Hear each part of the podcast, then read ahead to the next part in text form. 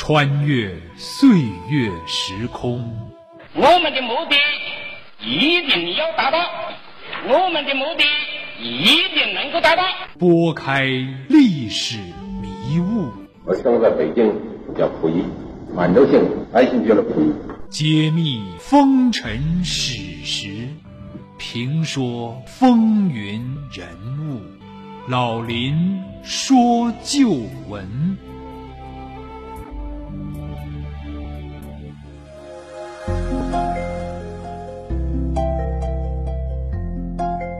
亲爱的听众朋友，大家好，欢迎您收听辽宁都市广播 FM 九二点一 AM 幺三四幺，每周日早七点至八点，由林霄为您编辑主持的《老林说旧闻》节目，我是您的朋友主持人林霄。听众朋友，每一个成功的人生或失败的人生，其实都是人生的教科书。只要我们认真的去品读，都可以从他的沧桑沉浮中获取到许多对我们人生有益的东西。这两期节目我们要了解的这个人物啊，堪称是一本成功的人生教科书。他是谁呢？二零一八年二月，在韩国平昌冬奥会上，在我们国人眼中，除了中国队员之外，加拿大等国家运动员的队服上竟还看到了醒目的 L 商标。这是享誉世界的李宁牌运动服提供的赞助。无独有偶，二零二二年北京冬奥会运动服赞助商李宁也是参与赞助的主要赞助商之一。在此呢，就不得不提到这个品牌的创立者，富有传奇色彩的，曾经创造过十四项世界冠军的体操王子李宁。如今，李宁品牌已经走入了千家万户。李宁创造的辉煌灿烂的人生和他的创业故事，也成为体育界的传奇故事。然而，1988年，李宁在汉城奥运会上失利之后，成为一些国人责骂的罪人。26岁那一年，李宁含泪在痛苦中退役了，开始了他崭新而艰苦的创业人生之路。李宁在十七岁的时候啊，幸运地被国家体操队的张健主教练慧眼识才，将他选入国家队。如果说张健是李宁体育生命中的贵人的话，在李宁退役之后进入商海的时候，他人生的另一个重要的伯乐，则是八十年代健力宝饮料公司的总经理李经纬。他是李宁终于华丽转身成为一个大股东。此后。李宁又经过痛苦的抉择和磨难，与健力宝分手，成立了自己的服装公司，最终啊，成为一个成功的董事长、企业家，成为被美国商业周刊评选为2009中国最有影响力的四十人之一的传奇人物。李宁创造的辉煌和他创业成功的经历，激励了一代人。他与队友陈永岩的爱情也为人称道。清华大学经管学院的王高教授曾这样评价李宁：一个中国民族品牌的发展故事能被作为案例选入教材，特别是美国哈佛商学院的教材，这是很值得骄傲的。二零零八年北京奥运会开幕式上，那令世人难忘的三分钟点燃奥运会主火炬的仪式，竟在随后的两个交易日内。使火炬手李宁凭借着公司股票逆势飙升而身价激增了一点五亿，借此重回大众视野的李宁仍在续写着自己的人生传奇。三十多年前，李宁加冕体操王子的桂冠，成就了一段英雄神话。三十年后，记忆中那个王子背影已远去，而他身后却矗立着一座由他亲手建立的商业帝国。这个上世纪最伟大的运动员，正在用另一种方式延续着自己的伟大，因为他有一个梦想，要让李宁成为二十一世纪最伟大的体育品牌。李宁，一个拼搏进取的精神符号。一九八四年，中国首次参加奥运会的金牌之王。上世纪二十年间，从国际体操王子、十四个世界冠军，到二十世纪全球最伟大的运动员、北京奥运会的主火炬手，再到中国第一运动品牌创始人、企业家、慈善家。如果我不是八八年这样的环境，也许我现在就在做官，或者是做总教练。但就因为那一刹那，我自己一生气，拍屁股就走。从赛场到商场，他是如何经历磨难到辉煌，再失败再创业，最终走出了一条充满传奇色彩的英雄之路，被福布斯中文版评为十大最受尊敬的中国企业家之一。他与妻子陈永妍有着怎样的情感经历？请听老林说旧闻，李宁神话从体操王子到商业巨匠。二零零八年八月八日。北京奥运会开幕式吸引了全球数十亿人的目光。当点火仪式上，最后一棒火炬手李宁高举着火炬，被两根钢丝高高吊起在五十米左右的高空上，在半空中奋力奔跑，绕场一周，终于点燃奥运会主火炬的那一刻，开幕式达到了令人疯狂的高潮。这个独具匠心的创意令人耳目一新。而现场的观众和电视机前的观众都热血沸腾。第两万一千八百八十支祥云火炬的点燃，照亮了最后一位火炬手的面庞——体操运动员李宁。而患有恐高症的李宁事后啊，说起排练当时的感受，说第一次上去什么都没做，只是抓着两根钢丝绕场一周下来之后啊。我的衣服啊，就全都湿透了。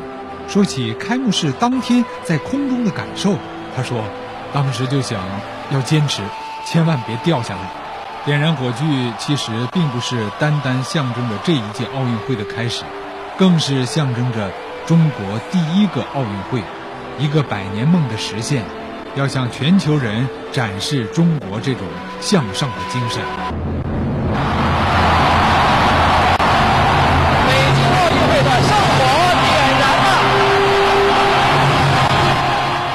据路透社报道，体操王子飞天英雄般的形象啊，使广大投资者纷纷抢购他在香港上市的李宁有限公司的股票，寄希望于他的表现能够帮助提高公司品牌的全球认可度。有媒体说，三分钟烧出了一点四四亿元。一九六三年三月十日，李宁出生于广西壮族自治区来宾市的一个教师家庭。一九七零年，七岁的小李宁开始练习体操，并进入广西队。他凭借着刻苦的磨练和出色的身体条件，在国内的大赛中崭露头角。十七岁的时候，他被国家队的主教练张健发现，被招入国家队。不过，李宁后来坦言自己啊并不是乖孩子，小时候拿弹弓、打灯泡、爬高楼、掏鸟窝，他都干过。他也承认自己不是个勇敢的孩子，练习跳马等跳跃障碍的时候总是有恐惧感。好在这没有影响到李宁继续爆发出超人般的实力和对体操运动的热爱。在接受杨澜采访的时候，他曾这样回忆：“你曾经说过，你并不是一个呃特别胆大的运动员，这是指什么呢？”“嗯，就我是胆小的运动员。”“胆小运动员。”“对啊。”“啊，这怎么理解呢？”“就是翻跟斗，害怕。” 这让人很难想象一个体操运动员害怕翻跟斗。对啊，差不多全中国，我不能说我是最胆小的体操运动员，可能是最胆小的之一。一九八一年，十八岁的李宁便获得了世界大学生运动会的男子自由体操鞍马吊环三项冠军。自此，他开始创造了一个前无古人后无来者的全盛的李宁时代。一九八二年第六届世界杯体操锦标赛上，他一人独得男子全部的七枚金牌中的六枚，创造了世界体操史上的神话。十九岁，李宁便被世人誉为体操王子。一九八四年更是令国人难忘的一年，中国女排姑娘们以势如破竹之势，直落三局击败美国队，实现了三连冠的红号伟业。这一年，中国又派出了第一支体育代表团参加了第二十三届在美国洛杉矶举行的奥运会，并奇迹般的夺得了十五枚金牌，金牌数仅次于美国、罗马尼亚联邦德国，位居第四位。这个积贫已久的国家似乎在一夜之间就让整个世界刮目相看，中国人的民族热情此刻被赛场燃烧起来。那个时候，对于所有要去参加这届奥运会的运动员来说，当时大家是很兴奋吗？很紧张吗？还是怎么样？嗯，应该讲是很紧张。尽管我那之前已经是世界冠军，但因为这个奥运会对我们来讲还是一个生命中的第一次。嗯，而且在我们这个国家里面，历史上对奥运的记载也不多。那时候我们作为一个庞大代表团参加，呃，可以讲也是肩负着，无论是我们自己。还是肩负着民族的这个重任，都弄得比较紧张。但那个时候团体赛以零点六分之差输给了美国队，这在你们的预料之中吗？这根本就不可能的事情，因为在上一年的锦标赛，美国队好像是第五名还是第六名，第二年他竟然可以赢掉我们，不可能的事情。那这件事情对于当时你和你的队友们这种情绪的影响大吗？那太大了，那巨大的压抑，因为我们觉得。苏联不在，我们是绝对的冠军。结果我们拿不到这个冠军，这个人整个全也打懵掉了。那怎么样突破这样的一个僵局呢？毕竟后面还有一场场比赛要比啊。对，僵局也没什么突破，就是不断的再往前拱呗。就是一直到我自由操拿下第一块金牌之后，那个时候这种情绪和这种环境才有所改变。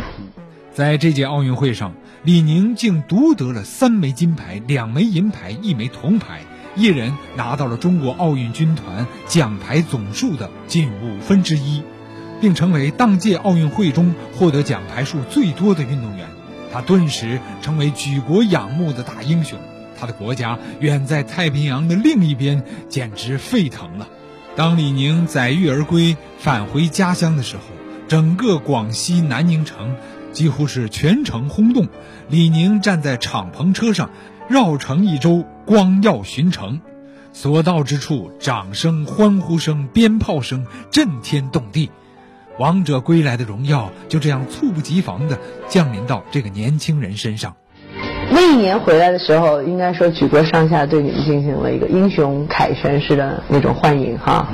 呃，当时给你留下印象很深的事件有什么？那时候比较特别，那那个年代跟今天不一样，中国人有很多可以炫耀的东西，跟世界交流的这些东西都有很多，而且个人的发展选择也很多。那个年代，中国刚刚改革开放，确实我们跟世界先进的那部分相差比较远。中国人也是需要有表现的一个东西，嗯，来振奋民族情绪。无论振奋民族情绪也好，还是说呃满足当时民众的需要、国家的需要，嗯，所以变成我们的金牌那个价值远远超出那个奥运体育金牌。所以那时候国人把我们当做英雄，我们的成就当做中国人的成就，当做他们的成就。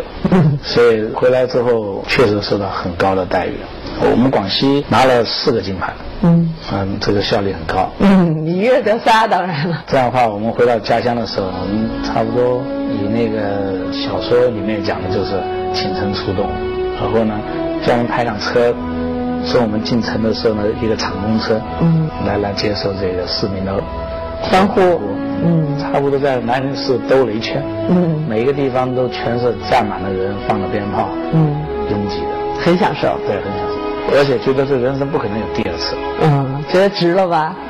当天值。好，听众朋友，一段广告之后，欢迎您继续收听我们的《老林说旧闻》。